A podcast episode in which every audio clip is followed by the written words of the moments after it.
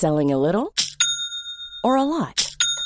Shopify helps you do your thing however you cha-ching. Shopify is the global commerce platform that helps you sell at every stage of your business. From the launch your online shop stage to the first real life store stage, all the way to the did we just hit a million orders stage. Shopify is there to help you grow. Shopify helps you turn browsers into buyers with the internet's best converting checkout.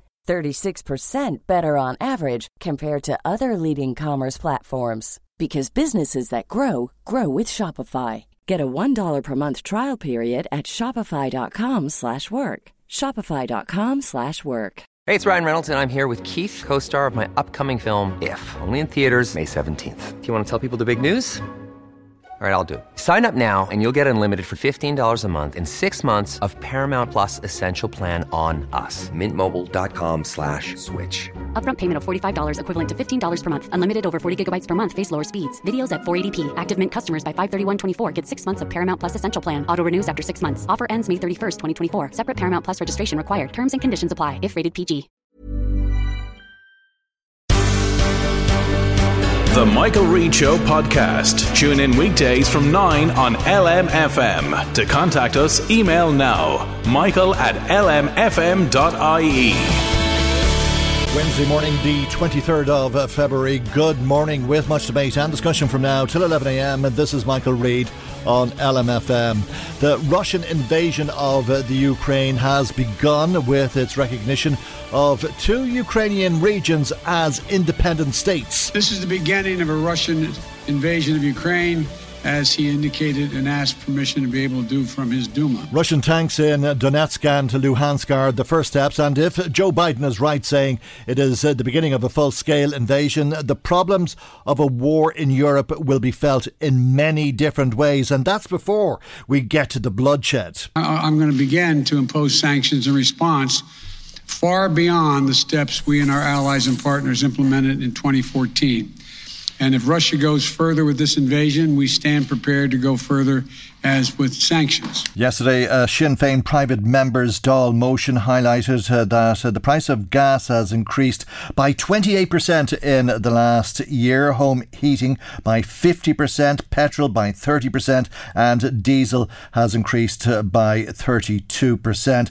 Uh, and this is before Germany uh, announced that it's suspending uh, the 9.7 billion euro gas pipeline, the Nord Stream 2, which will see an increase undoubtedly in gas prices here. And before the sanctions we heard Joe Biden talking about there a moment ago, let's talk about this with Matt Carthy, Sinn Féin TD for Cavan Monaghan. Uh, a very good morning to you and thank you indeed uh, for joining us on uh, the programme uh, this morning.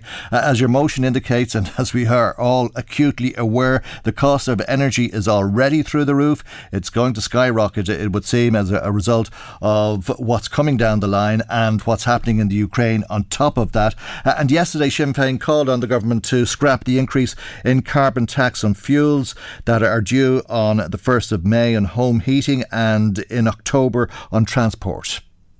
Yes, I think carbon taxes are unfair at the best of times, but to increase them now, you just at a time when pressures are becoming so unbearable for far too many workers and families, we have to recognise that on top of the cost that you've relayed, people in this state pay among the highest rents, mortgage interest rates, insurance, childcare costs, the list goes on, uh, almost anywhere in, in Europe. And now they're being burdened, as you say, with ever increasing electricity, heating, and fuel costs. And it is bizarre, I have to say, that after spending months discussing a package to address the cost of living crisis. Um, the government, after producing a package that fell far short, but that's a debate for another day, is now going to follow that package with a government imposed hike in home heating costs in the next few weeks and in fuel costs in the next few months. To me, as I mentioned in the Dáil last night, it's madness and it's maddening. Okay, and is that a change of mind? Uh, is Sinn Féin changing its position on this? Because I think it was pointed out to you that uh, you weren't scrapping the increases in carbon taxes in the Sinn Féin alternative budget. We were, and um, we we argued, as we have done every year, that there was no justification for an increase in the in the carbon tax. What government have tried to spin is that our alternative budget didn't include provision for scrapping all the previous carbon taxes, and that's because that would take a long-term, um, a long-term process in terms of budgetary uh, budgetary mechanisms. But what's absolutely clear in the here and now, families and workers cannot afford any more, and they certainly can't afford for their government to impose additional charges on them at this time, particularly when the carbon tax doesn't work. If the carbon tax worked, the government would actually be budgeting to take okay. less of it in the coming years because people would be changing their behaviours. The problem with the carbon tax is that it penalises those people who have no option but to drive their own cars or who cannot afford to retrofit their homes. Okay, let me go to John McGahon, who is Fine Gael's spokesperson on climate action in the Seanad, and who, good morning to you, and thanks for joining us uh, as well uh, this morning. It, it might uh, only be 2%, uh, and uh, in relation to this 50% increase that there has already been on home heating oil, that might seem like very little, but you might as well have that 2% in your pocket rather than in uh, the coffers of government? Well, I think it's really important to outline what the carbon tax actually does, why it's important, and what the benefits are it provides. So if you look at this here alone, the carbon tax is going to fund social protection increases, it's going to fund retrofitting, it's going to fund changes in transport, it's going to fund active travel, it's funding more sustainable ways of living in our communities. And that's what this money has been used for, and it'll be 412 million in 2022. So the thing about it is, Michael, is the way I look at it is the carbon tax is progressive because the money raised goes right back to the Irish people. It doesn't go to the exchequer. It goes back to increases in social protection payments, which protects low income families. It goes back to allow people to live in warmer homes, which will improve their health. It will save them thousands of euro in energy bills and it protects the environment. But that's all well and good me saying that. But what does it mean for the average Irish person? What does it mean for the average person on the street today who's listening to me speaking to you in LMFM? Well, take social welfare, for example. It means an increase in the qualified child payment of €2 Euro per week for children under 12 and €3 Euro per week for children over 12. It means an increase in the living alone allowance of €3 Euro per week. It means an increase in the fuel allowance of €5 Euro per week. It means an increase in the income threshold for the working family payment of €10 Euro per week. That's all a result okay. of the carbon charges. And if you could just let me just finish about retrofitting, because Matt mentioned retrofitting. 55% of the carbon uh, of the carbon tax this year is going towards retrofitting, and that's through three grants. The first grant is a 100% hmm. free grant for those most at risk at fuel poverty. Those are the lowest incomes in Irish society will get 100% free energy upgrades. Okay. So it is yeah, uh, let, us not go through all the retrofitting grants just yet. Uh, we will be hearing about them uh, uh as it goes later in, in the programme. Uh, but uh, outside of the retrofitting, when you add up what's being given back to people and what you're taking off people, that extra 2% on the cost of a fill of oil, will people be up or down? Yeah, but the, the point about no, the, the, the question is, will people be up or down in terms of what? In terms of the carbon tax that to be actually paying each year will people have more money or less money? No, you see, the point is what we're doing with the carbon tax is naturally the carbon tax is increasing. If somebody is using home heating oil, they'll have less yeah, money, exactly. won't they? But what we're doing is we're investing it back into stuff that's going to save you money in the long term. So, for example, by investing, and I won't get into the details of retrofitting because that is a debate for another day, but I'll just give you one example. By investing in retrofitting, we're saving people massive amounts of money on their energy bills in the first place. but so the point Matt Carthy put to you was that people can't afford to do it. So, for those people who can't afford to do it, who have to fill their oil or be cold, uh, if they fill their oil, will they be up or down? But the but this is what I'm saying. So naturally enough, you'll be down straight away because you are paying mm. carbon tax. But the point is, the money is coming back to you, the Irish taxpayer. It's not going back to the exchequer, and it's going back to you to help you fund with stuff that's going to save okay. in the long term. Matt Carthy, um, if that was the case, then everybody would be satisfied. Well, I have to say there's patronising and then there's the patronisation of this government that are actually trying to convince people that they, they're paying increased costs for their day-to-day expenses is actually in their best interest. Darren O'Rourke, a deputy from me, do your listeners know, know very well, yesterday even in the debate, actually exposed the big lie that goes to the heart that the carbon tax is actually ring fenced. So last year, for example, 652 million euro was raised in carbon tax. Just 130 million euro of that was ring fenced. In fact, 14 euro out of every 100 euro collected in the carbon tax goes to climate action action measures. And we see these in terms of one community that I work very closely with, farmers. Government representatives will continuously say that 1.5 billion euro of the carbon tax is ring fenced to go back to farmers. What they mm. don't actually say is that this is a three card trick, that the 1.5 billion euro is actually less than what the government negotiated away from. Okay, but you just heard John McGahon talk about the different schemes that are, are going to come online. He was talking about 100% grants for some people. That will relate to very few people, but there'll be quite a, a number of people who will be able to get grants of up to 25,000 euro. We're talking about a multi billion yeah, euro the, scheme. Here's the, here's the problem. So the money will be going back to people. Here's the problem, Michael. If I have, if I'm a wealthy person, living in a part of Dublin, for example, if I'm living across the road from a DART station, if there's public transport op- options available to me, and if I have money in the bank, I can actually get from the government 25,000 euro towards retrofitting my home and 5,000 euro towards the provision of a brand new car. The people who are expected to pay for that are those people in Louth and Meath and Monaghan who have no uh, money, who have no um, public transport options, and who have no choice but to heat their home through conventional means and to drive their uh, diesel or mm. petrol fueled car. That is fundamentally unca- um, unfair, and all of the measures that that John has outlined in terms of social welfare payments or whatever the case may be, they can and should be funded by government. But it is ludicrous to suggest. Well, you're talking about this two percent. Will that really make any difference given international uh, affairs? Uh, unless there's some uh, peace brought to the Ukrainian situation, uh, it's not going to make any difference. It's going to be unaffordable anyway, isn't it? I'm always guided by the principle of the surgeon going into the theatre. Rule number one is don't make it worse.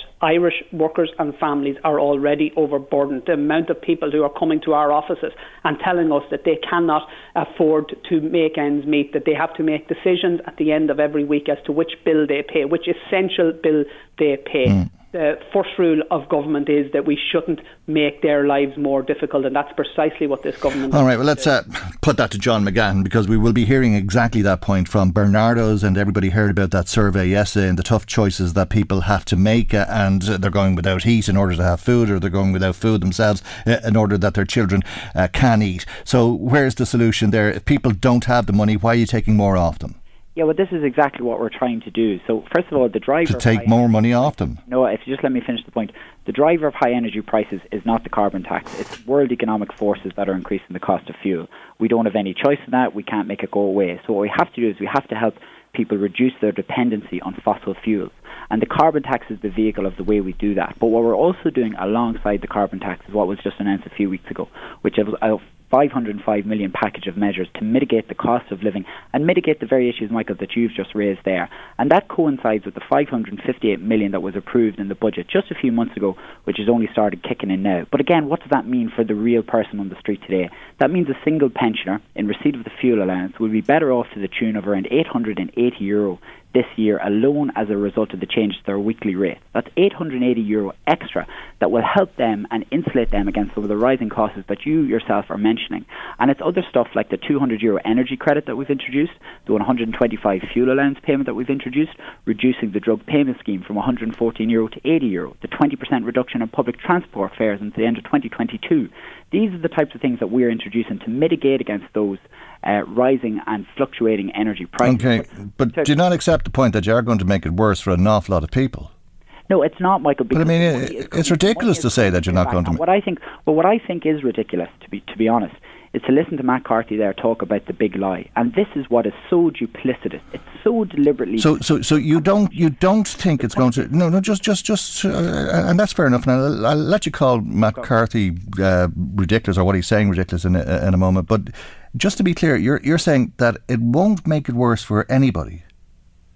No, what, what, what I'm very clearly saying here is that the carbon tax is a progressive tax because it helps make people. But do you accept better. that some people are going to be worse off? No, I don't accept that people are going to be worse off. Are you serious? We're protecting, we're protecting the most. You're going to charge more for home heating oil and for gas, petrol and diesel. Sorry, sorry, sorry, Michael. We are not charging more for home heating oil. You are because you're adding carbon tax onto that is, it. That is no. What we're doing is taxing the producers of that carbon. We're not taxing. And that will. Uh, well, well, you well you are. Yeah, that, Michael, you're, you're, you're, you're just. I'm, I'm not saying you're ignoring me, but you're just not looking at the point that I'm trying to make there.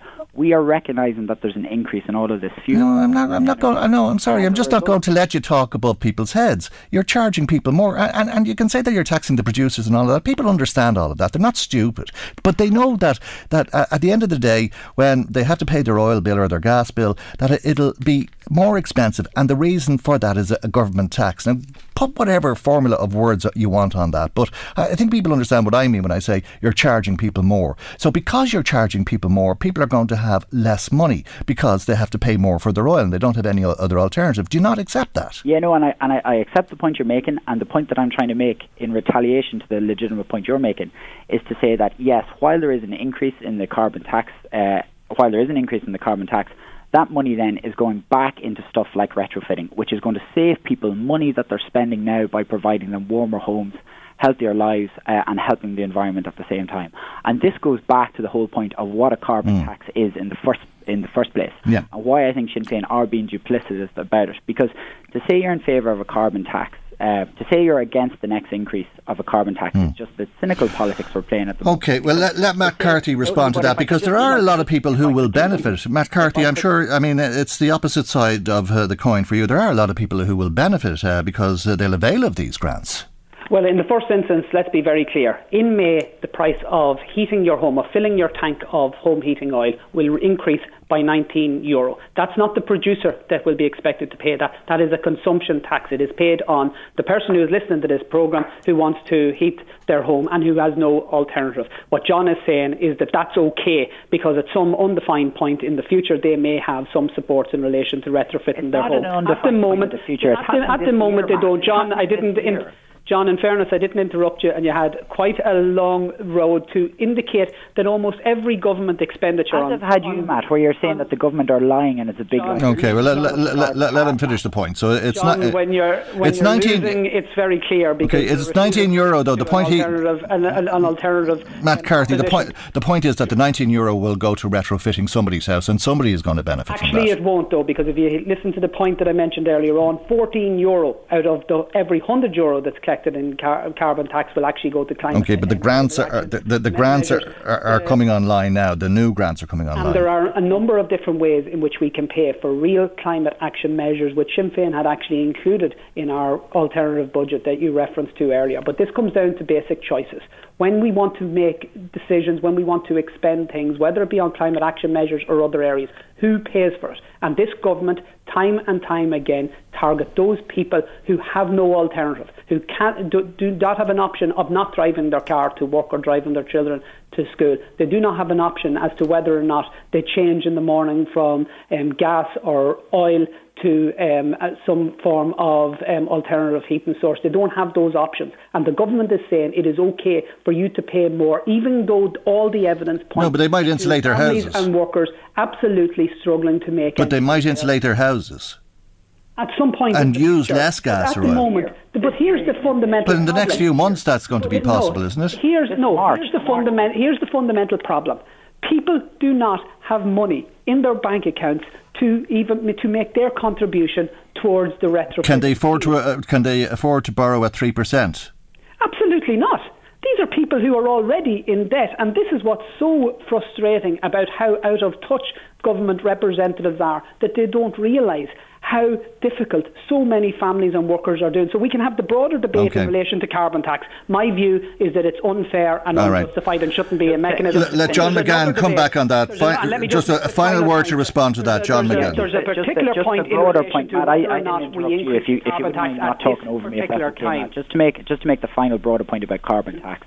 Um, carbon tax and sci- climate scientists people who spent decades studying climate action all agree that carbon taxes are a fundamental requirement and part of the solution for reaching a low carbon economy. Sinn Féin are an absolute outlier in terms of political parties in this country and are out of step with most mainstream climate action thinking when it comes to carbon taxes by opposing it. And the final thing I will say about it is, and I listened to Pearse Doherty in the Dáil last night, who said, well, we could fund it through general taxation. Well, if we did that, we're taking away from housing, education, health. They talk about funding it through a bank levy. Well, if we did that, we wouldn't raise the billions that we need between now. Well, you could charge more. The, you could charge Michael, some people more tax. Yeah. Sorry, Mar- carbon, Mar- if carbon tax. Sorry, if I could just finish my sentence. Government would be this is far because people far, change Matt, their please, behaviour. Matt, please, I didn't shed over you. Yes, this you did. Far too simplistic. It's not based in reality, and the climate Okay. crisis is far too dangerous and far too important All to be playing. We'll let our politics. listeners Tell decide after. constituents who are f- struggling to make their. I will, Matt. We'll let our listeners decide after listening to both of you. And thank you both very much indeed for joining us on the programme this morning. We were talking to Fine Gael's spokesperson on climate in Seanad John McGahon, and uh, to Sinn Féin TD for Cavan Monaghan, Matt Carthy. Michael, Reade on LMFM. Well, whatever way you go about it or go about funding it, uh, something has to be done about uh, the way we heat our homes. And uh, the carbon taxes that we were talking about will go to the Sustainable Energy Authority of Ireland, uh, the SEAI, which will be making these grants, these new grants, available from next month. But what the SEAI is saying is that we have to do something to change the way that we heat our homes, and pretty dramatically so, if it were to meet our 2050 net zero uh, emissions target. The decarbonisation of heat is very uh, rudimentary because uh, heating is responsible for 38% of the energy related CO2 emissions in this country. This is according uh, to the National Heat Study. Jim Shearer is head of department for SEAI and on the line with us. Good morning to you, Jim, and thanks uh, indeed uh, for joining us on the programme uh, this morning. We're not just continuing to use the old ways of heating, but we're doing so in greater amounts and using a, a lot more energy to heat a, an awful lot uh, more premises in this country, it would seem as well. Good morning, Michael. That's right, and uh, you got it in your intro there. We, whilst we don't feel the effects of, of the global climate crisis every day here in Ireland, uh, some countries around the world do, and um, we've taken a, a really in-depth look at how we use heat in our homes, in our buildings, and in industry, uh, because they're responsible for about a quarter of the total national greenhouse gas emissions in Ireland, and of course they're they're something that uh, we have to do something about in terms of shifting away from those fossil fuels. So uh, I think almost half of um, your listenership heat their home with oil, and, and another forty percent with gas, and the rest use uh, solid fuel and and uh, and some on on electricity. Um, there are businesses in in um, uh, across the country that are using fossil fuels for uh, for their processes as well. We need to find ways to, to replace those with renewables, uh, and we, we now have really strong legally binding targets uh, in legislation that we have to live up to. Otherwise, um, we'll be in breach of uh, of our own national legislation. So we're working to uh, find solutions uh, and provide some of that carbon tax money, as you said, to the people um, who are listening today in order to help them to do the work that's needed. How quickly do we have to do this uh, if uh, we're to meet our targets uh, by 2050 of net zero uh, emissions? Uh, because, uh, as you say, or this study has found 30%, 38% uh, of the CO2 emissions come from heating in, this country. So, what's the timetable in terms of changing the way we heat our homes? We, we really have to completely change the game in terms of how quickly we've been moving to date. The, the worrying trend is that energy uh, emissions for heat have been going up over the last five years. Now we need to halve them. Uh, they need to be going down, and we need to completely halve them in the next seven seven years and, and seven months or so until twenty uh, until twenty thirty. Uh, we then need to continue going on that trajectory uh, to 2050, and by 2050 we need to be completely off fossil fuels, essentially. Um, and any fossil fuels we don't take out of the system, we need to capture the carbon. Um, some some listeners might have heard of carbon capture and storage, that where you you might burn some fossil fuel in, in processes you can't otherwise decarbonise and capture that carbon and store it somewhere. But that's tricky and it's unproven. So really, we need to shift away from fossil fuels. We need to halve them by 2050 uh, and get to net zero uh, by tw- uh, halve them by 2030. Sorry, and get to net zero by 2050 in the context of a trend that's been going up over the last five years. Right, uh, and is that um, a realistic target? I think we have to believe we can do it. There, there's certainly a huge movement that started uh, across the country, and I think government is responding in, in a very, very strong way. We saw the Climate Action Plan come out uh, in 2021, and that's going to be revised every year. Uh, that plan has been waiting for the release of this study to get further insights on uh, how it might extend uh, to the next Climate Action Plan in 2022. Um, we've got hundreds of sustainable energy communities popping up across the country. Um, uh, we've got thousands of businesses engaging with us uh, every year to, to look at how they can re- reduce their emissions. And I think as we see it more and more in the press, and um, you know, a recent EPA study said that um, you know the majority of people in Ireland are aware of this and engaged in it. Now they want to know what to do uh, to play their part. Um, and I think you know Ireland generally punches above its weight when it comes to dealing with uh, big issues internationally, and uh, I think the, the climate crisis will be the next one that we take on as we as we hopefully you know fully emerge from the, the health pandemic. We we looked up after each other through that, and I think we, will start to do that now around this. So so I do think it's entirely possible, but I think we'll we'll have to come together and help each other out to do it. Okay, uh, and you're set to start rolling out grants uh, uh as uh, they were uh, announced next month, isn't that right? That's right. So there's uh, there's grants available now, so people don't have to wait. There are individual uh, energy upgrade grant. All the details are on our website, so, so if people uh, don't get it down while I'm talking, they can they can come to the website. Mm. Um, so as much as 80% of the cost of, of, of a cavity wall, uh, insulation fill, or an attic upgrade will be paid uh, by government now. So people can come to the website and register for those grants. But in the coming uh, weeks or, or, in the next month or so, we'll have a one-stop shop um, service available to, to homeowners who want to take action, and that's what that really does is, and what that's aimed to do is to take a lot of the hassle out of it. So that that process will include uh, management of the whole upgrade process. It includes an initial home energy assessment.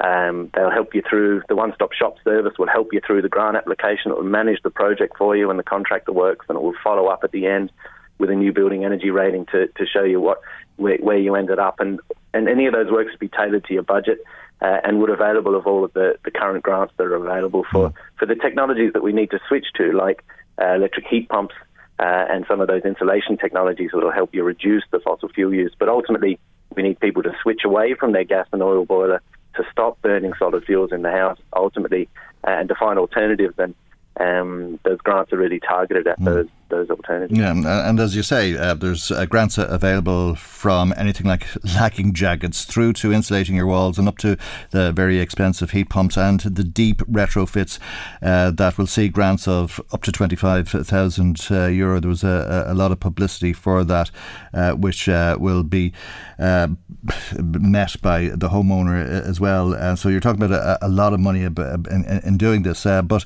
if those grants come available online, from next month. Uh, when could people hope uh, to draw them down? People can uh, start drawing down some of the individual home grants immediately, so don't need to wait. Mm. Um, once we've gone through a process of registering one-stop shops, uh, and there's a, there's a growing list of those building at the moment, um, they'll become available, as I said, to homeowners uh, sometime in March, uh, perhaps towards the end of mm. March. Um, everyone will be made aware of that. And then immediately, um, homeowners can start to choose their one-stop shop from, from a list that will, will appear on our website. Uh, they'll be registered with us and, and approved uh, through a very rigorous process uh, to make mm. sure that they, they provide the kind of quality that uh, you know that, that's essential for this kind of work. But they, they'll enter into a queue, obviously, and uh, they could very well be at the top of the queue. But if they're uh, at the bottom of the queue, how long might they be waiting before they get that work done? It's hard to know uh, now for sure. That's going to really depend on the volume of one-stop shops and, and the volume of people who, who look to, to get going.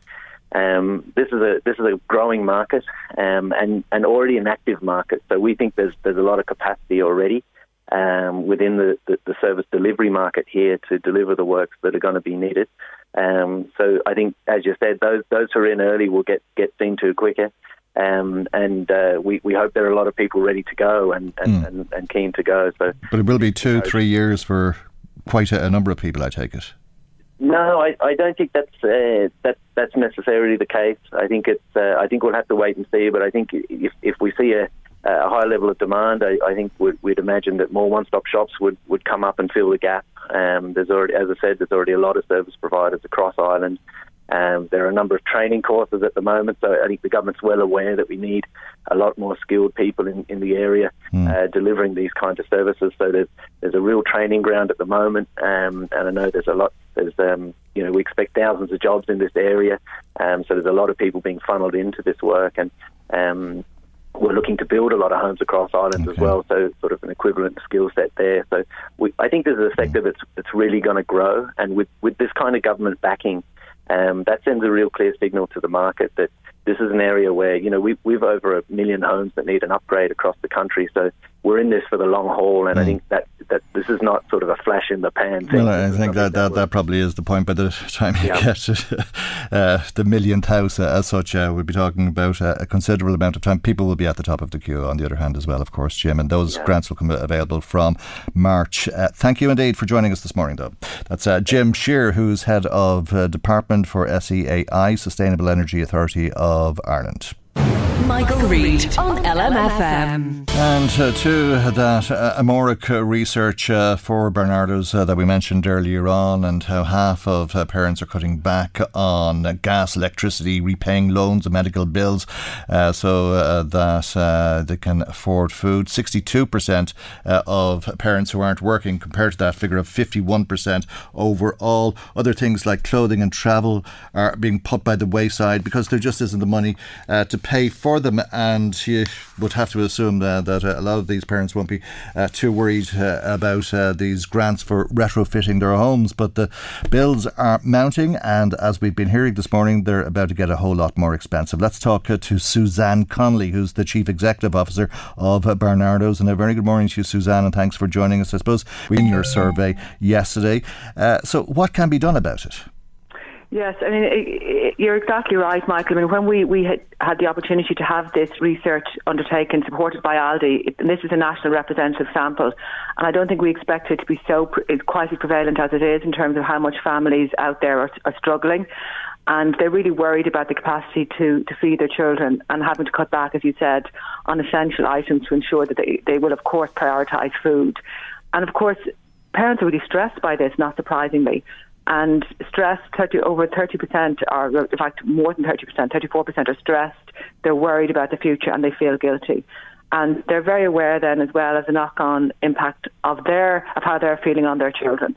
Mm. And one of the things was also talked about was those who had witnessed child poverty firsthand talked about it affecting children's social, emotional, and educational development, as well as obviously their physical development. So it's a very serious situation. Yeah, it, it can be very humiliating or demotivating, uh, especially you know when there aren't problems in the house and you're doing everything that you can. Working parents are in trouble, uh, and there just isn't a, enough money to make ends meet. I think you've been suggesting that there be a hardship fund. Exactly. I, I, as we know, there is the community welfare officer throughout the country, and they would provide support to families in exceptional circumstances. And we're saying to the government, why wouldn't they create a hardship fund so families could access that that fund for essential items? And I know no family wants to be in this position that they have to access a fund like that, but it should be made available to them, and it should be made as accessible and easy to access as possible. One of the things we do in Barnardo Services is we do provide food parcels, and we can, with the generosity of funders such as Aldi, provide vouchers so family can can go and access the food themselves and we've tried to make it as easy as possible, but we're not everywhere in the country, mm. and we just think that this needs to be available for, for families when they need it. It's a priority. Mm. We're a relatively wealthy country. In fact, we're more than relatively wealthy. We're, we're a very, very, wealthy country. We're a very, very rich country, and therein lies the irony of the whole thing, doesn't it? Absolutely. Mm. Absolutely. Yeah. And, and, you'd wonder, is it necessary? Uh, I mean, does it have to be like that for so many people when so few people have so much? That's exactly the case. And the other thing we're saying as well, of course, is, is that access to affordable food needs to be throughout the country as well, because there are retailers such as Aldi who do provide nutritious food at at a cost that most families can very, very much afford. So we'd be encouraging the government as part of their um, policy of addressing this to make sure there is a variety of outlets out there that, that families can access easily. Because the challenge is, is if you don't have the mm. access, that, you know, that retailer on your doorstep, you tend to go to the more expensive options, which then compounds the problem. And it's really, really tough, really tough in families who, who are really counting every cent when there are others of us in Ireland who aren't in that position. And we it may not feel like it at all at the moment, but hopefully we're coming towards uh, the end of uh, the winter, and maybe there'll be some stabilisation uh, before we get to next winter. Uh, it doesn't look very well given uh, the situation in the Ukraine and that decision uh, from Germany, SA, to block that gas pipeline is going to see a huge increase, I imagine, along with other sanctions sanctions uh, in terms of international prices uh, for gas and oil. Uh, and there's a lot to be concerned about. I think you said 36% of people are already concerned about what's coming down the line.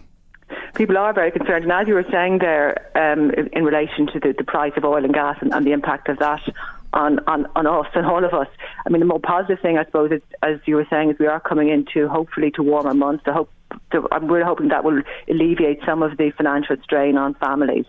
But notwithstanding that, we also know that inflation is going to continue to rise and food prices are likely to continue as well mm. to rise. And for families who are really struggling to make ends meet, that's going to put untold pressure. the government needs to do all it can to support those families, both families where where neither parent is working, but also families where, one or two of the parents are working and are still really struggling. Mm, yeah, uh, and uh, Barnardos is there uh, to help. Uh, as you say, government should be helping people, making sure that they're not in that situation, given uh, how wealthy this uh, country is. And I think we were all probably taken aback by the woman on, on, television last night on, on the news saying she was eating beans so that she could give her children nuggets uh, and chips. Uh, and you think of people in that situation, and I gather that there are people in that situation, uh, uh and there's many of them uh, who are making decisions like that, and maybe sitting in cold houses or houses that have uh, the heat on in one room and plenty of blankets on the beds and that sort of thing, otherwise to try and keep warm. Exactly, and what we know from, from families that we support in Barnardos is that it's just it's just really getting earlier in the week where they really just have no money left. So one of the things we're able to do is is support the families by buying things like milk and you know milk and fresh fruit and veg and giving some meat as well. But families don't want to be in that position. No, of course. Not. And mm. you know we as we can do something about this as a country. I mean we've shown throughout the COVID context that when we needed to find resources to support people in large in society, we did it. So why can't we have that concerted effort in relation to really supporting the most needy families at this point as yeah. well? Okay. Suzanne, thank you indeed for joining us this morning. That's uh, Suzanne Connolly, who's uh, the Chief Executive Officer of Barnardos. Michael, Michael Reade on LMFM.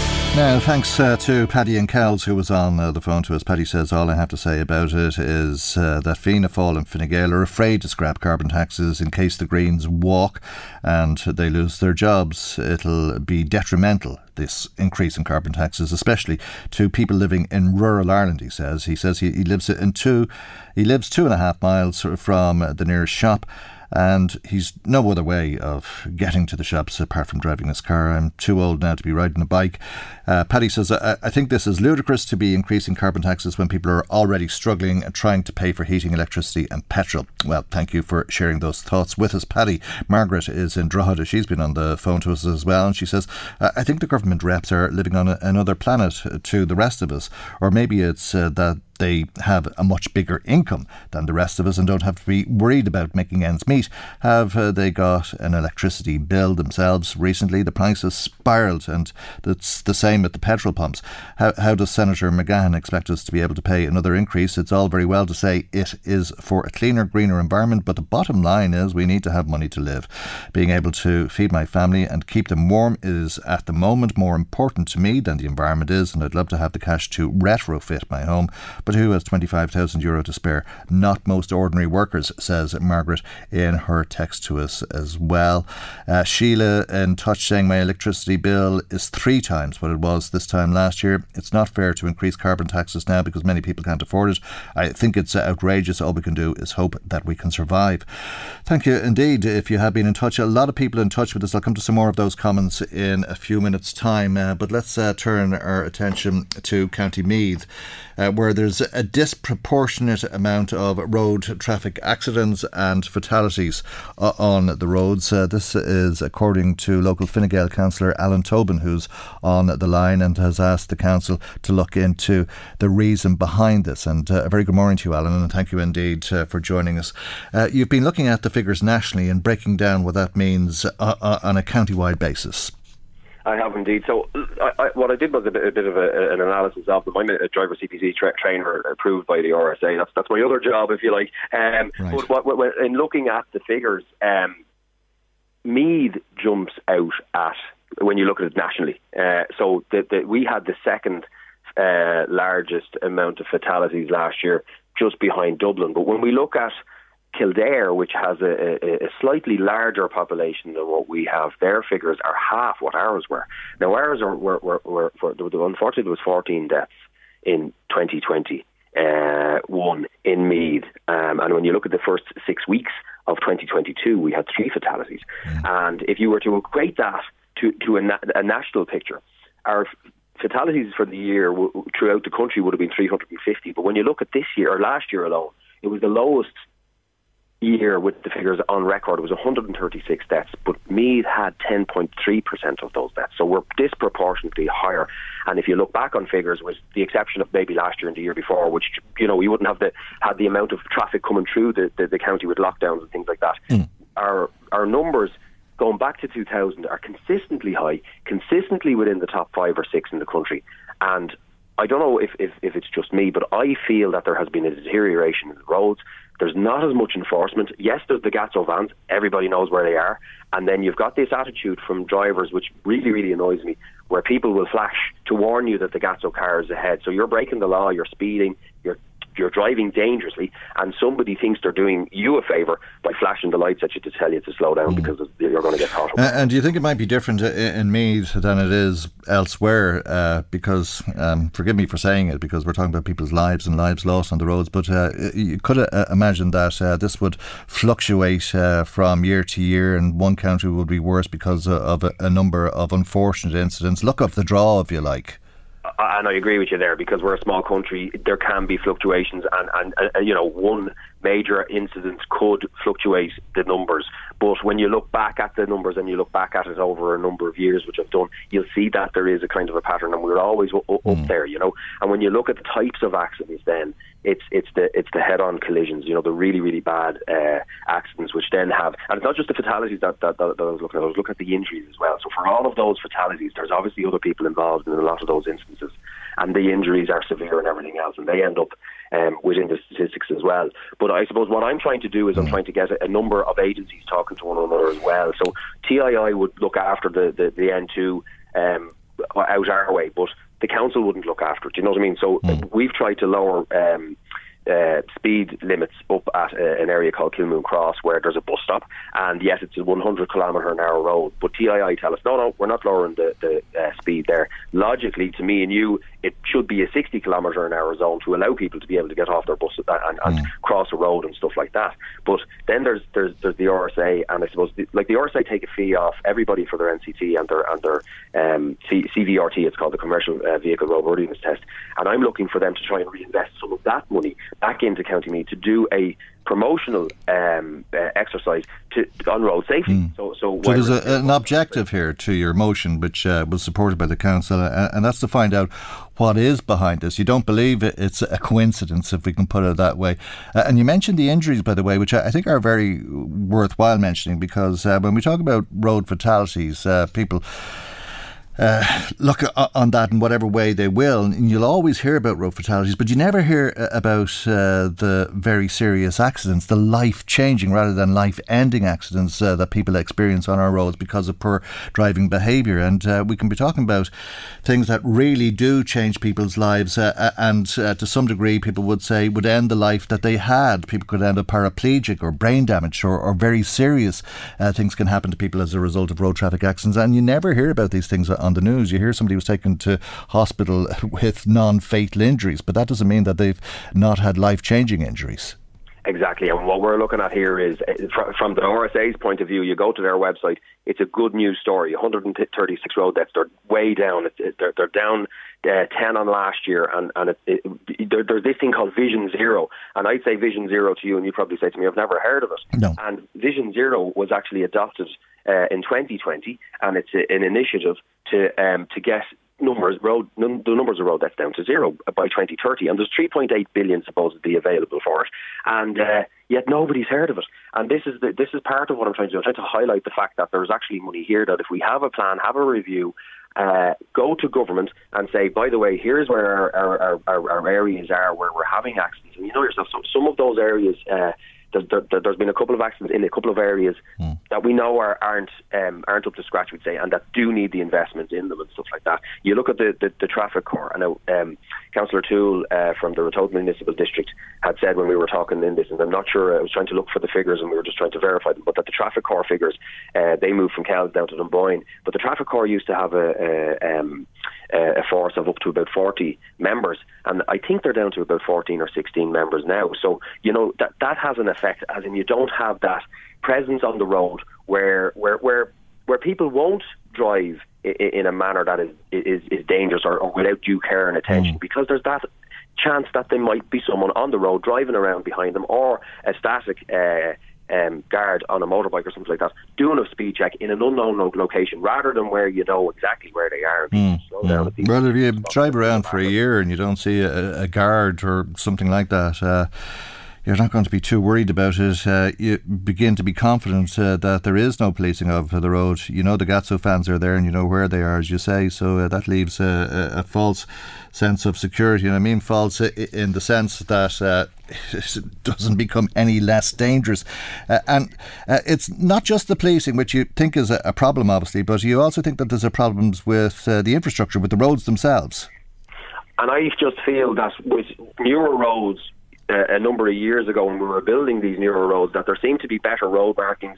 You know, you had a yellow line um, on on the outside. You had proper cambers on the road. You, you you didn't have that breaking up of the surfaces in at the sides of the road. And I don't know if it's because there's larger volumes of traffic on the road. Is it just that our local roads are not as well maintained, or the money isn't there for them, or whatever else? But I feel that then that they're not putting centre lines in where there used to be. I'm driving over at the moment to, to, to Kilcock in the morning times there's a particular road I'm on and you get onto part of it, it has a white centre line, then the white centre line disappears. You're like, where's the white centre line gone? Why is it gone? Mm. Um, and then you're being forced into the middle of the road because the road surface is so bad.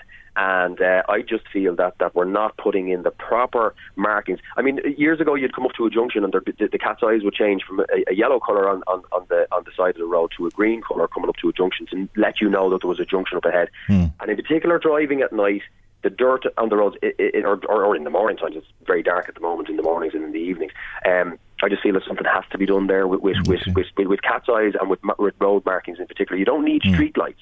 You just need proper markings on the road, reflective markings and stuff like that. So I, I feel that there is actually a, a, problem there, and I'd love to see something um, be done about that. You okay, know? you're looking for a Meath specific road safety campaign, uh, and the motion has been passed. Uh, what does that mean? Will the officials now carry out this review that uh, the motion calls for?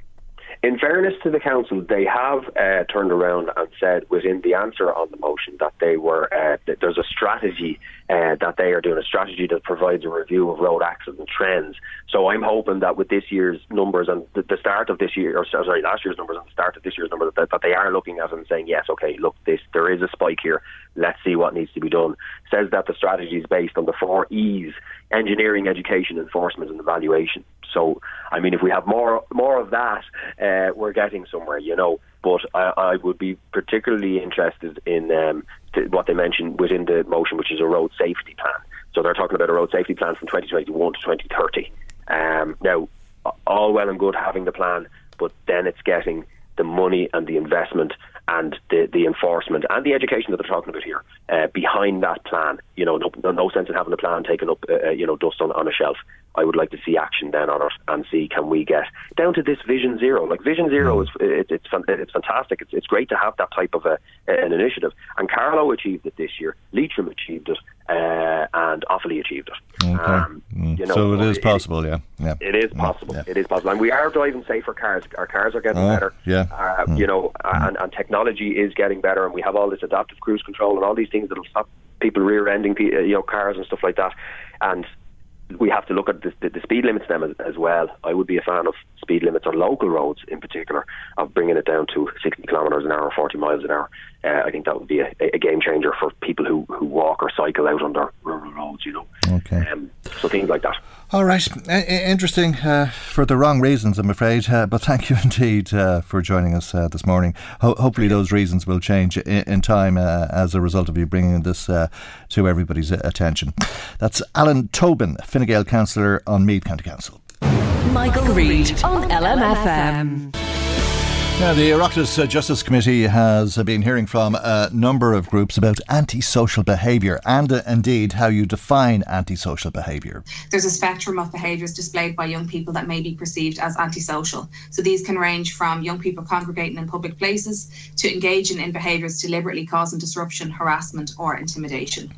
There's an important distinction to be made, however, between antisocial behaviour and criminal behaviour, and it should be recognised that while some young people may engage in antisocial behaviour, this may never result in a criminal offence due to a number of factors such as age, detection, and reporting. And indeed, uh, the intervention of groups like Foróige, that's Kaylee Canning of Foróige, which has six recommendations in terms of uh, preventing antisocial behaviour that it presented to the Oireachtas Committee. One, enhanced investment in the provision of universal youth work across the country. Two, investment in research and targeted evidence based programs and approaches designed to address the issues and needs underpinning criminal or antisocial behaviour. So, for example, restorative practices or motivational interviewing. Three, implementation of the youth justice strategy, prioritising the areas of nationwide GYDP service, early intervention, family support, and interagency collaboration. Four, the strengthening of youth justice policies and practices, so taking account of age, maturity, disadvantage, and diversity. So this includes enhanced effective services for young adults aged 18 to 24, recognising their unique stage of development. Five, the enhancement of the capacity of all professionals working with young people at risk to engage appropriately and from a child centred perspective. So, really ensuring that the voice of young people informs policies, programmes, and systems. And finally, six, the timely processing of young people through the justice system. Kaylee Canning, as I say. Bernie Mealy is uh, Foróige Area Manager and joins us now. And a very good morning to you, Bernie, and thanks indeed for joining us on uh, the programme uh, this morning.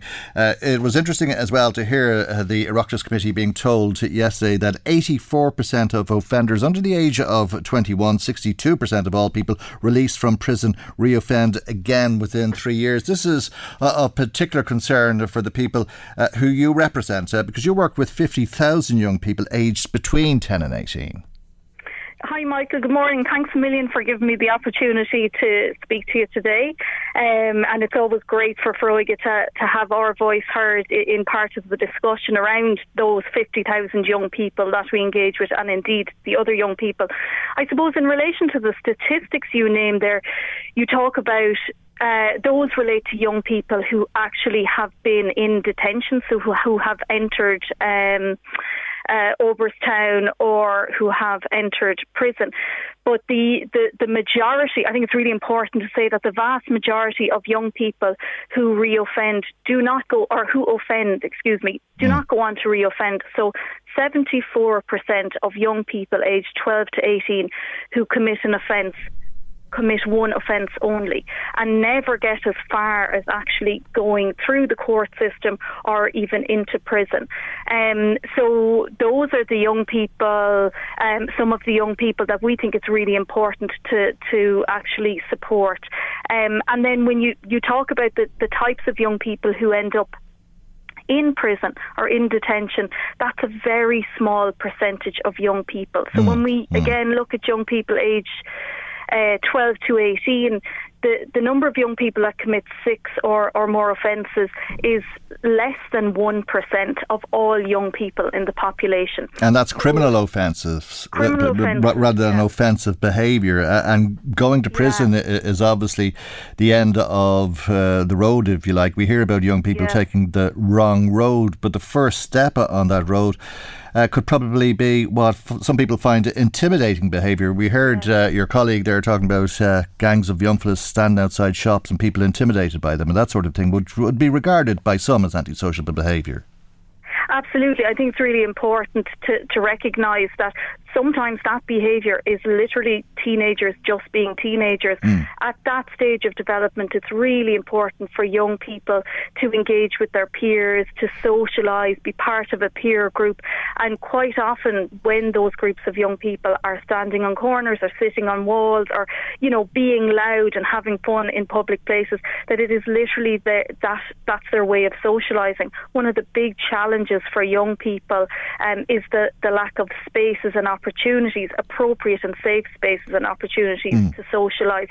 And I suppose that's why our very first recommendation in relation to dealing with um, uh, antisocial behaviour or criminal behaviour is actually about investing in universal youth work, which is making youth work available to all young people, regardless of whether they have any issues or needs. All young people have the right and deserve a space in their own communities to connect with each other, to connect with their community, to connect with adults um, and and good influences in their community.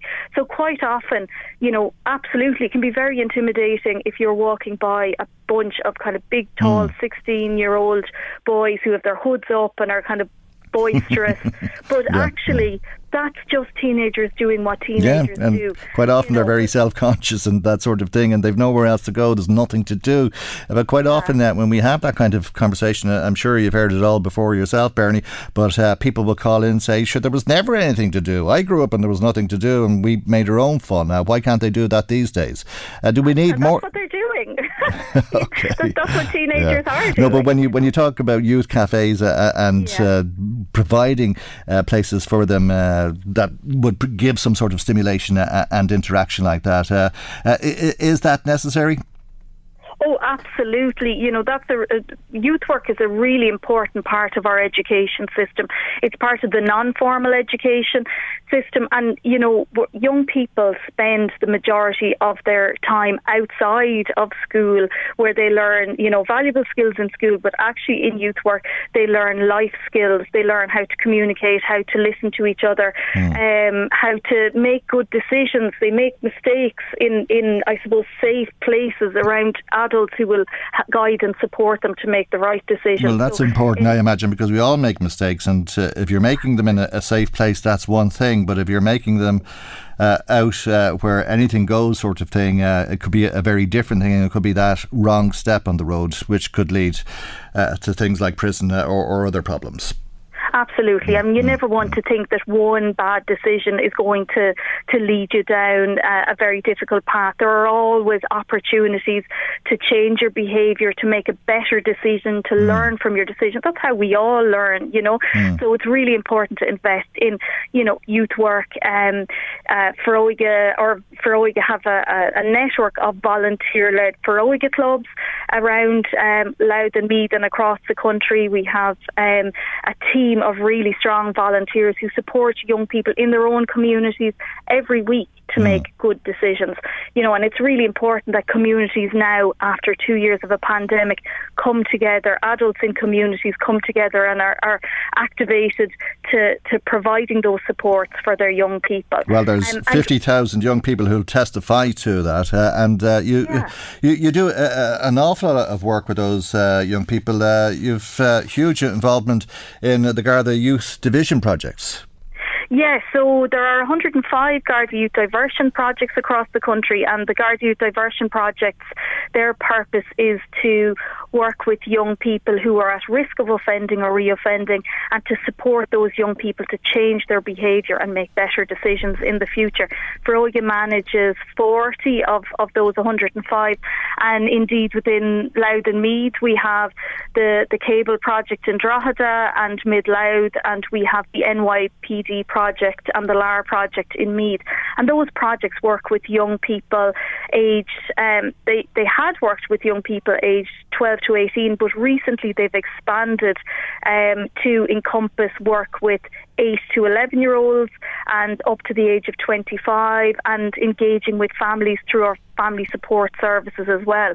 And that expansion really is based on our understanding that the earlier you intervene with a young person or a family, the more likely you are to have a positive outcome. Mm. So if you start to work with a young person at age eight who may be displaying some um, behaviours that might be problematic, you can put in, I suppose, a mild level of intervention, involve them in clubs and groups, involve them in their community, build really strong positive connections with adults in the community and positive peers around mm. them. And sometimes that's enough to divert a young person away from, from the likelihood of offending in the future. Really, because we've seen so many problems, uh, and locally we've seen so many problems uh, with uh, young people ending up uh, going down the wrong path, uh, and uh, the drugs gangs uh, locally here uh, have been shocking, not just uh, locally but nationally and beyond, because of the way they behaved and what ends up as terrible murders. A lot of them in prison now, and all of that sort of thing.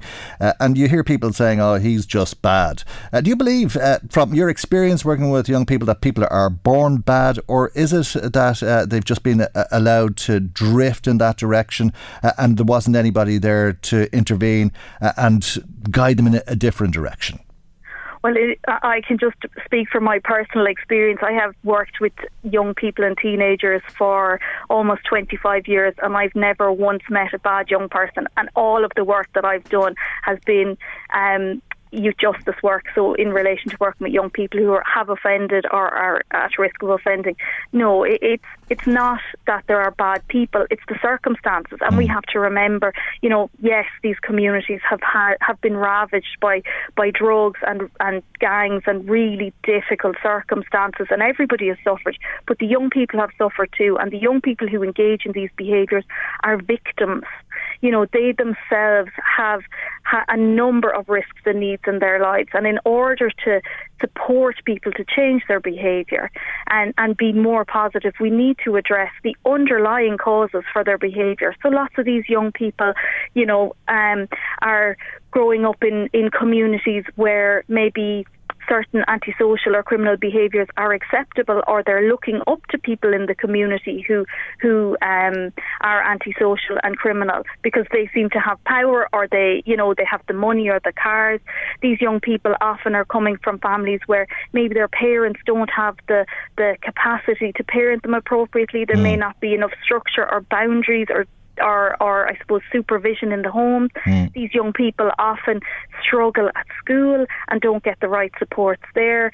They, you know, they, they find themselves with little to do. We spoke about leisure and recreation. That that's a big risk factor for, for a young person is is not actually having um, any leisure interests or recreational interests. So all the clubs and groups in a community, be it the sports clubs, the youth work clubs, mm. the dance clubs, whatever they are, they are doing a huge service to try yep. and support young people. No, I think so, um, and I, I think uh, people listening today uh, in some of uh, the estates where Foróige doesn't have a hold, uh, and as a, a result uh, doesn't have a, a, chance to influence those young people, uh, maybe in touch with you and inviting you in and trying to increase your membership for that matter, because it is great work that you do, and it is work that is very successful with young people. Absolutely. We see great outcomes with young people, and it's all young people, you know, not mm. just those young people who have difficulties and needs. We, we do a huge amount of work with all young people, and we would welcome, we would be delighted if anybody uh, wanted to get in touch and were, were, interested in engaging with us, whether it's to become volunteers or whether it's to, to get their own young people involved in us. Um, they, they can email us on info at foróige.ie and we'll direct you in, in, in the, the right direction. But um, absolutely, it's an absolute pleasure and a privilege and a joy to be able to work with young people and families and communities to try and support them to reach their full potential. Okay, 50,000 of them. Thank you very much indeed, Bernie, for joining us uh, this morning. Bernie Mealy is uh, Foróige Area Manager. Michael, Reade on LMFM. Who in the Lord's name does Putin think gives him the right to declare new so called countries on territory that belong to his neighbors? This is a flagrant violation of international law and demands a firm response from the international community.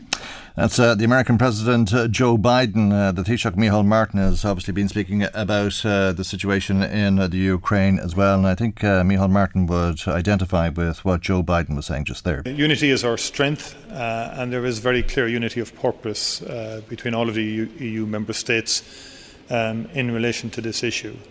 Um, from, from Ireland's perspective, as a small, open democracy, we celebrate 100 years of unbroken democracy this year, and the sentiments articulated last evening by President Putin uh, are not acceptable to us in the sense of small states uh, are entitled to their nationhood, uh, to, their, to, their, freedom, and to their independence. Uh, and I think the statement creates a chilling effect for, for many smaller states uh, across the, the, the uh, European continent um, and beyond. So the principles are important uh, that we stand by those principles of self-determination and sovereignty. All right, uh, that's uh, Micheál Martin, uh, the Taoiseach speaking in Germany yesterday. Let's talk to, to John Molyneux, who's spokesperson for the Irish anti-war movement. The Irish anti-war movement is holding a protest outside of Dáil Éireann tomorrow evening at half past five. And good morning to you, John, and thanks uh, for joining us on the programme uh, this morning. do you agree with Messrs Biden and Martin? Well, good, good morning, Michael, and thank you very much for ha- having me on uh, and um, giving a hearing to the anti war position.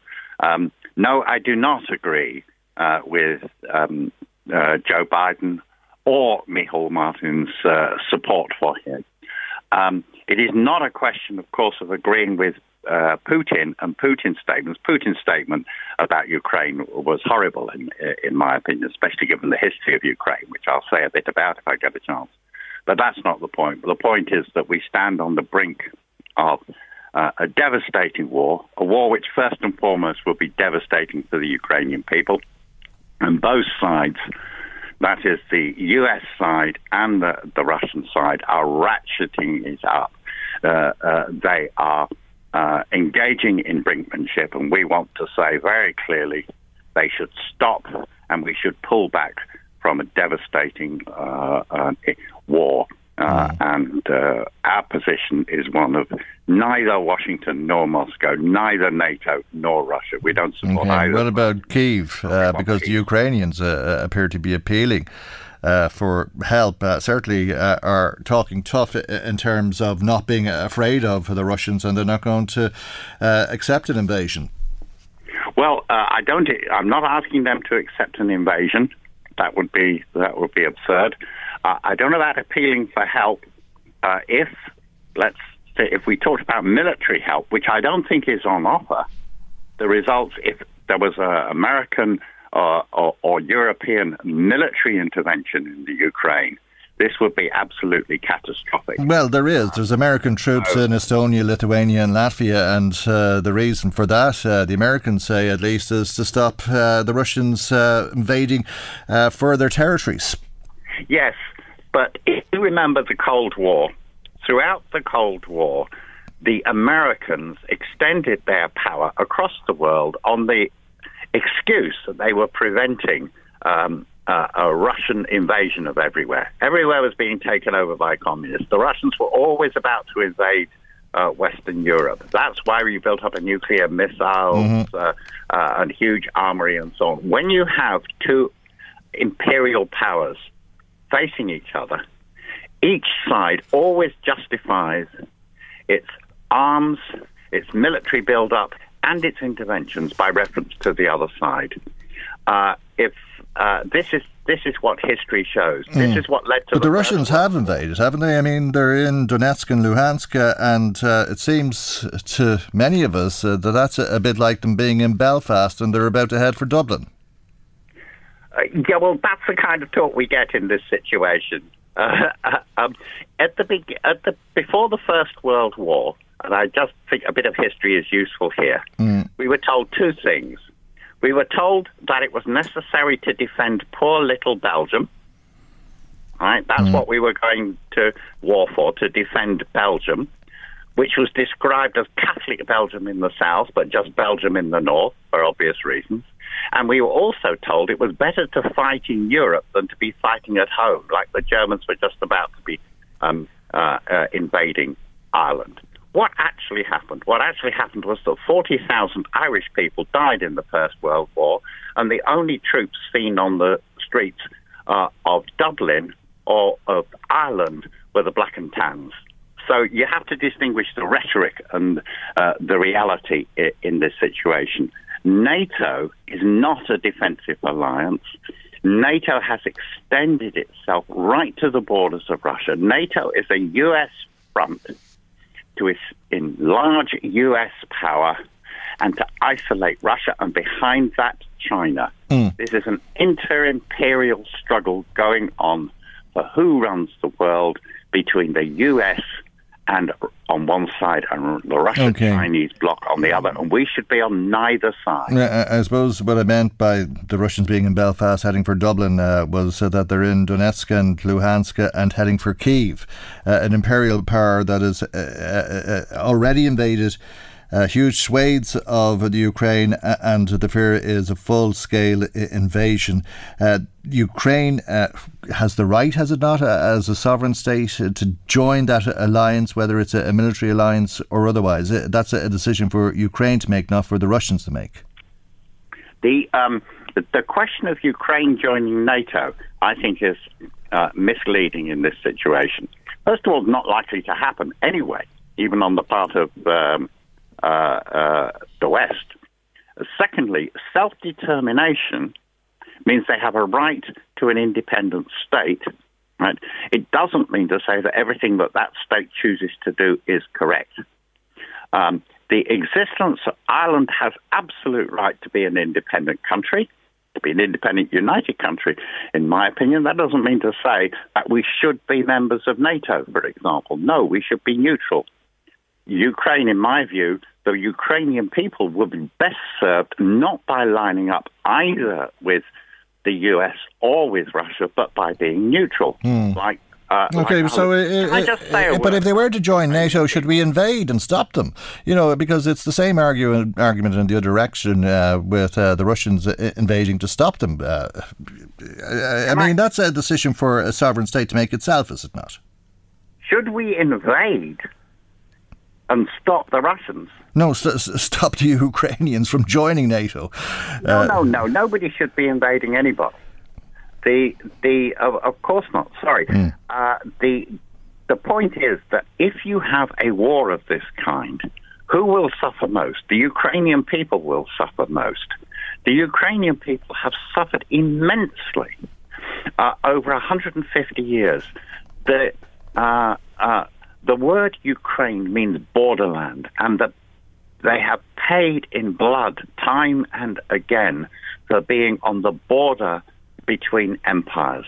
They have been invaded at various times uh, by uh, Poles, Austro-Hungarians, uh, the Russians, the Nazis, and so on. In the 1930s, they suffered catastrophic famine under Stalin. Uh, in the Second World War, they were invaded, of course, by the Nazis. Some Ukrainians tragically fought with the Nazis, others fought with the Russians. They suffered enormously. At the end of the um, Second World War, large numbers of Ukrainians, Crimean Tatars, for example, hundreds of thousands of them were deported to Siberia.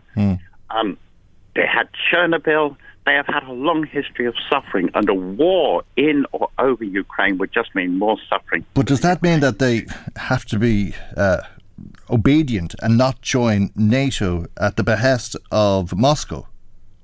No, it's not a question of they have to do anything. It's a que- it's a question of stopping war and stopping the propaganda um, and warmongering that both sides are engaging in, that Biden has been engaging in, and uh, that Britain has been engaging in. Particularly, Johnson has been particularly flagrant about this, and the Irish government is lining up with Biden and Johnson. Can I just say something here, Michael, if you would allow me?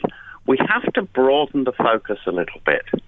Because if you just look at the question of Russia and Ukraine and say, well, something must be done, this leaves out the question of what the motives uh, are for um, uh, the Americans. Can I?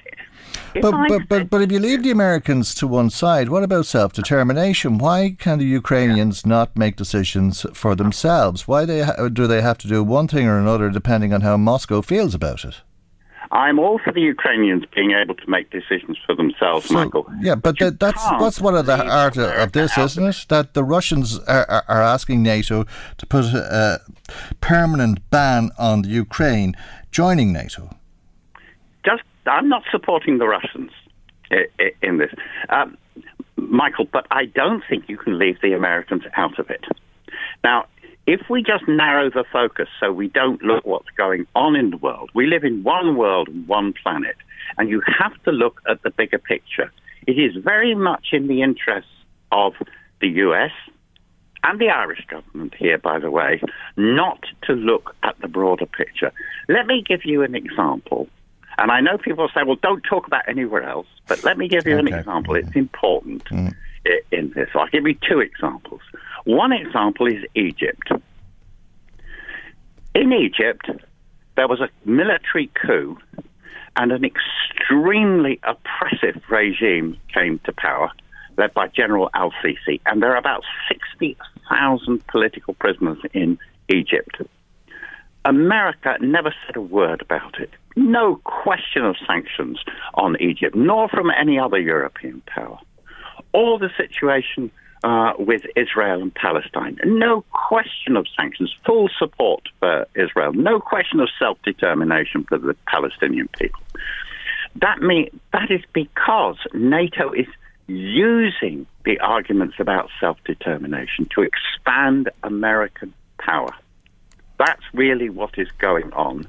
And Micheál Martin and the Irish government always line Ireland up with America in this, as in Shannon, for, for example. And we shouldn't be. We should be genuinely neutral. All right. Well, the Irish anti-war movement will be holding a, a protest at half past five uh, tomorrow outside of Leinster House. If people do wish to join you, we're out of time, John. But thank you for your time. Thank you for joining us as always. Um, uh, and thank you for the opportunity to speak, Michael. Thank, thank you, you, very much indeed. Uh, that's uh, John Molyneux, spokesperson for the Irish anti-war movement. Michael, Michael Reade on LMFM.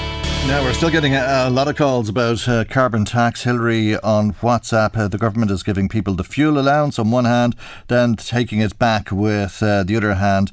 Uh, she says uh, a lot of people like herself are struggling. The government doesn't seem to care. I'm sure the government will be disappointed to hear that, Hillary, and uh, I jest not. Um, we'd John Navin in touch with us too. He phoned us to say anyone who says Ireland is a rich country is talking rubbish as the country has a, a huge debt. It has one of uh, the highest national debts, uh, I think, per capita in the world. I was reading this morning, all right, John, but it is a very wealthy country, having said that. Anyway, he says there's a small percentage of wealthy people here, and hard-working people are heavily taxed, and they have to pay for all of these price increases in their everyday living. That's exactly the point, John. Uh, and uh, maybe there's food for thought in that. Uh, if the money is in the country, um, well, it's in the country, and it's up to us uh, to decide whether it should be distributed between the people, or if uh, the very wealthy stay very wealthy and the rest of us uh, try to make ends meet. Mairead in rang us about antisocial behaviour, and she says it was very refreshing to listen to Bernie from Foróige on the programme this morning. Young people get a lot of bad press, but they're not all bad. In fact, the majority are decent and kind, and sometimes just need a steer in the right direction. We need more organisations like Foróige providing an outlet for our youth and bringing out the best in them by being involved in their local communities. Absolutely, Mairead.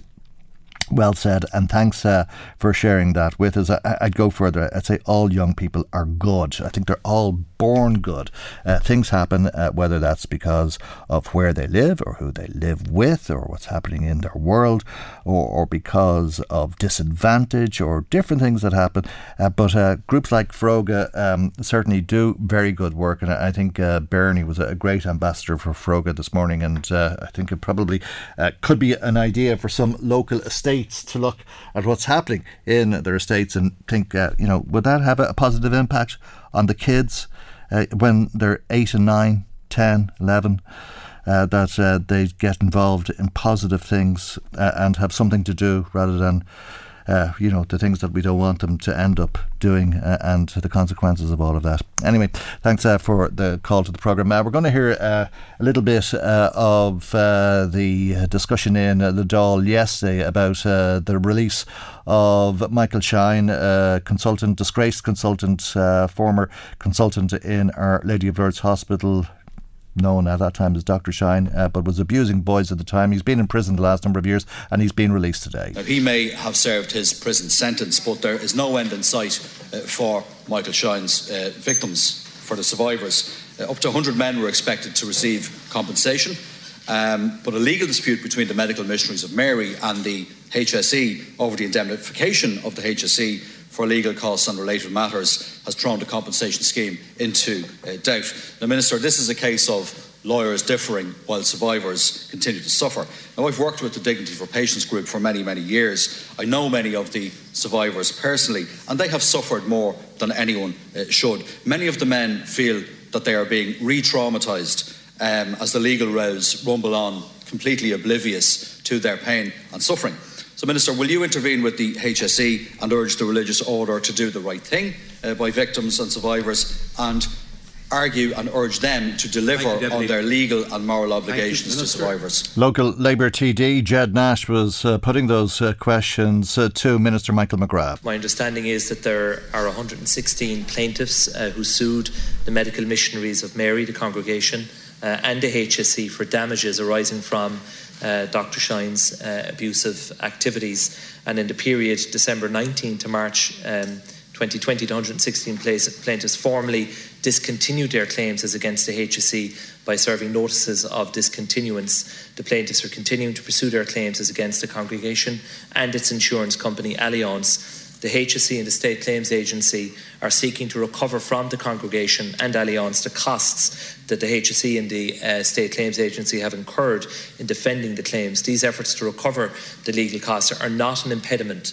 to the settlement of the 116 claims brought um, uh, by the congregation Allianz. That's a critical point. And the HSE and the SCA have recently agreed to mediation uh, in respect of the recovery of costs issue uh, with the congregation and Allianz. So the key point is that that is not an impediment uh, to the resolution of the, the claims by the individuals. And that's Michael McGrath responding to Ged Nash in the Dáil yesterday. Uh, thanks uh, to Shane texting us saying that there's been uh, an accident on the M1 going northbound uh, just before the Ardee exit, and traffic is very slow on approach. Thank you, Shane, for that. Uh, hopefully, that's uh, clearing up. I think Shane was in touch with us uh, around half ten. Uh, somebody else uh, in touch with us uh, saying that there's people who are uh, convicted of crimes and they walk free from prison after serving three years. Um, oh, this um, to do with Michael Shine. Uh, Pat Cusack in touch with us. Thanks, uh, Pat, uh, for getting in touch with us. Uh, he's uh, just sending out a, a message to those people we were listening to there a moment ago who were having those legal problems. Stay strong, he says. It's never your fault. and let's not allow uh, this to hurt us anymore. Thank you, Pata, indeed. Uh, an appropriate way to finish off uh, the programme, uh, given the day that's in it. That's our programme for today. God willing, we'll see you for our next programme tomorrow morning at 9am right here on LMFM. Good morning. Bye bye. The Michael Reade Show podcast. Tune in weekdays from 9 on LMFM. To contact us, email now michael at lmfm.ie.